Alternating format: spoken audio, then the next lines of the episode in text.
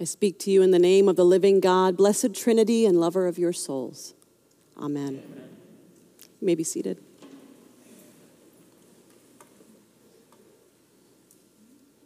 The central religious text of rabbinic Judaism is the Talmud, written in the third century. It's the primary source of Jewish theology and law. And in Talmud, for instance, we learn not just that God created the Ten Commandments, but how.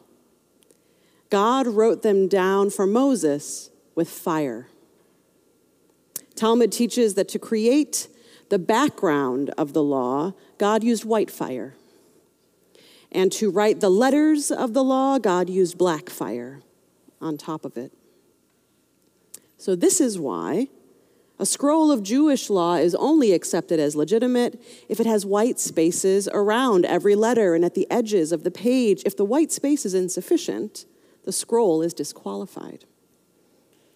This balance of white fire and black fire is a delicate process, and the right balance is required for the writing down of each genre of Scripture. So, poetic portions of the Bible, like what we read today in the Psalms, require the most white space. Why? Well, because, Talmud says, the very soul of Scripture is in the white spaces. The soul of Scripture is in the white spaces. The more elegant and esoteric the words, the more space is needed to unfold the spiritual mysteries within them. The soul of anything is best understood in the unknowns, in the blank spaces between words, between our understanding. So, poetry is formed in stanzas with more white spaces around than around those words than prose. And when poetry is read aloud, for instance, in our own tradition, in our prayer book, we pause more frequently in the Psalms. We pause at the asterisk between the lines. White spaces. They show up not just in the written text, but in that speech text, the spoken text too. Speech requires space between words so that we can understand, right? Pauses and breaths. Longer breaths in between words that we are intended to meditate upon. Do any of you remember the Micro Machines man from the 80s? Anybody here? My brother was a huge fan of Micro Machines. Oh, I'm seeing some almost recognition, a little bit, a little bit. Okay. He was the really fast talking actor uh, known for that rapid speech delivery. I would try to do it, but it would just be terrible. Um, the commercials were ridiculously hard to understand, and kids loved it because it was just kind of nonsense. Um, but it was because the guy spoke so quickly. There wasn't enough space between his words to grasp all that he was saying about those tiny cars. Talmud tells us early on in Scripture that breath is really important for communication. In fact, it's one of the most powerful elements of all of God's creation. So let's go back to the beginning. You might be familiar with the words of Genesis 1. In the beginning, God created the heavens and the earth. But how often do we forget that first part of creation, right? Genesis focuses so much on the world being created that we kind of skip over the first bit about the creation of heaven. God created the heavens and the earth. Though heaven was created first, we don't get much of a story. We don't get much as, as to the hows or the whats of its creation in Genesis. Heaven is one of religion's most esoteric concepts. It needs a lot of white space to comprehend. So the Bible uses poetry to help us uncover this mystery of heaven's creation in today's psalm.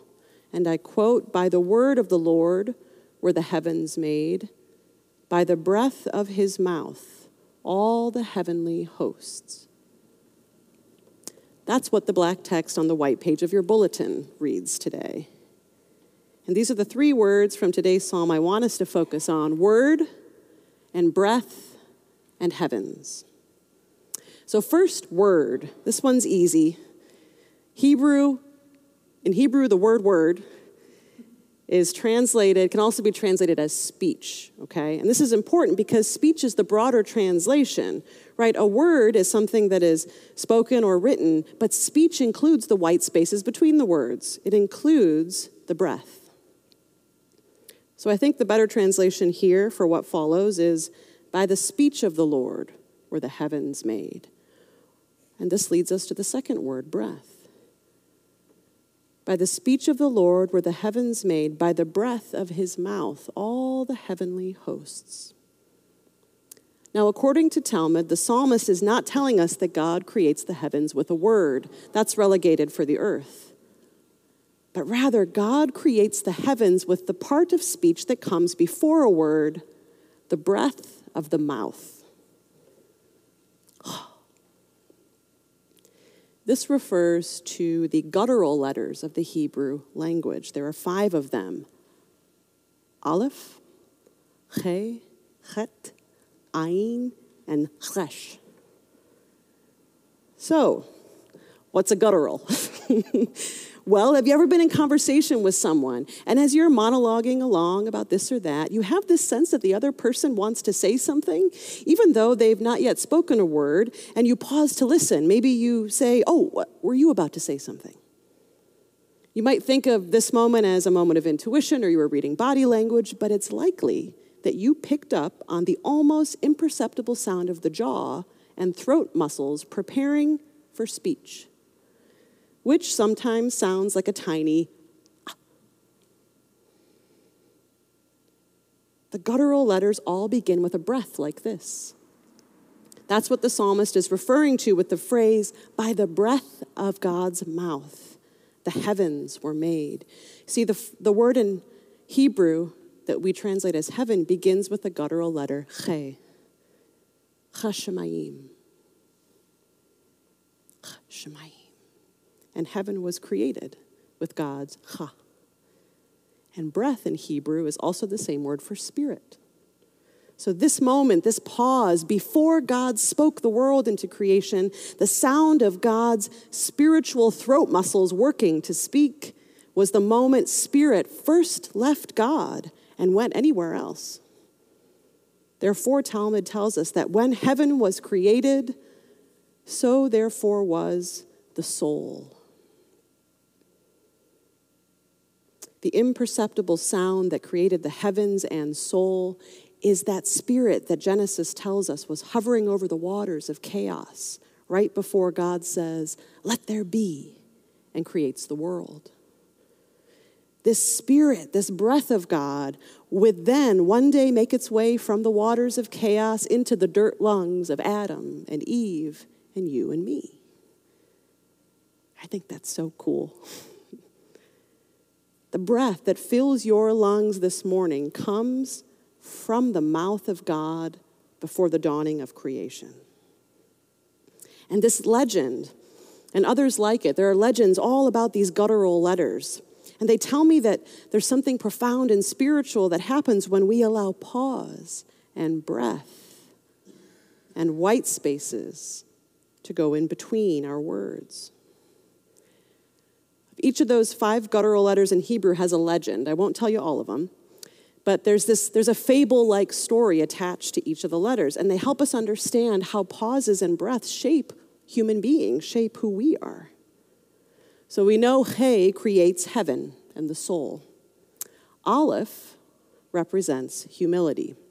So, Aleph is the first letter of the Hebrew language. And as the story goes, all of the letters of the Hebrew alphabet come before God to offer reasons why they think they should be the first letter of the Ten Commandments. All of them come, everyone except Aleph. And so God seeks Aleph out. Aleph, why didn't you show up? And Aleph explains, well, I'm a silent letter, so I had nothing to say. And so God chooses Aleph to be the first of all letters in the alphabet, and especially honored as the letter, the first letter of the first word of the Ten Commandments because of Aleph's humility. Now, Humility is a spiritual discipline you can't practice on your own. I actually tried doing this once with a group of students when I was teaching at Duke. And uh, I gave a group's humility as a spiritual practice, and they came back to me and said, Every time I try to do it, I feel very prideful. uh, you can't just go into your prayer closet at home and decide, Today I will be humble. Uh, because that thought is already kind of prideful, right? but you can choose to practice breathing and pausing and keeping silent when you might otherwise have spoken and see whether humility might emerge from the experience. See, pauses and breaths create room for us to listen to ourselves, to other people, to God, with receptivity and generosity and kindness. But in America, silence isn't really our cultural go to.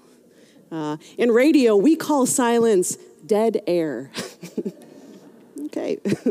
and as Westerners, we often think of silence as a negative thing, right? Maybe it's a, a physical lack. Nothing's happening here. I'm getting anxious. Or it's an emotional manipulation. Why are you using the silent treatment? One Swedish linguist noted in his research that the Western world has a written language bias. We prefer the sound of printed language read aloud, like my sermon today. we prefer that over the uh, more pause ridden rhythm of everyday speech. He writes An ideal delivery of an utterance or text is free from pauses, from empty words, restart structure shifts, and other errors. That's the Western world by removing the pauses and the spaces from our speech, we lose something profound. Not just our access to humility, which I think is pretty profound, but we lose the power to create heaven. Heaven is somewhere in that pause. What if you thought of pausing your speech as an echo of the moment heaven was created? What might fill the void if you just left it blank for a while? While the psalmist tells us today that it's the loving kindness of God that will fill the whole earth. An earth born from a long pause, from a white space, the ha of God's breath that still longs to speak heavens into existence within our souls today.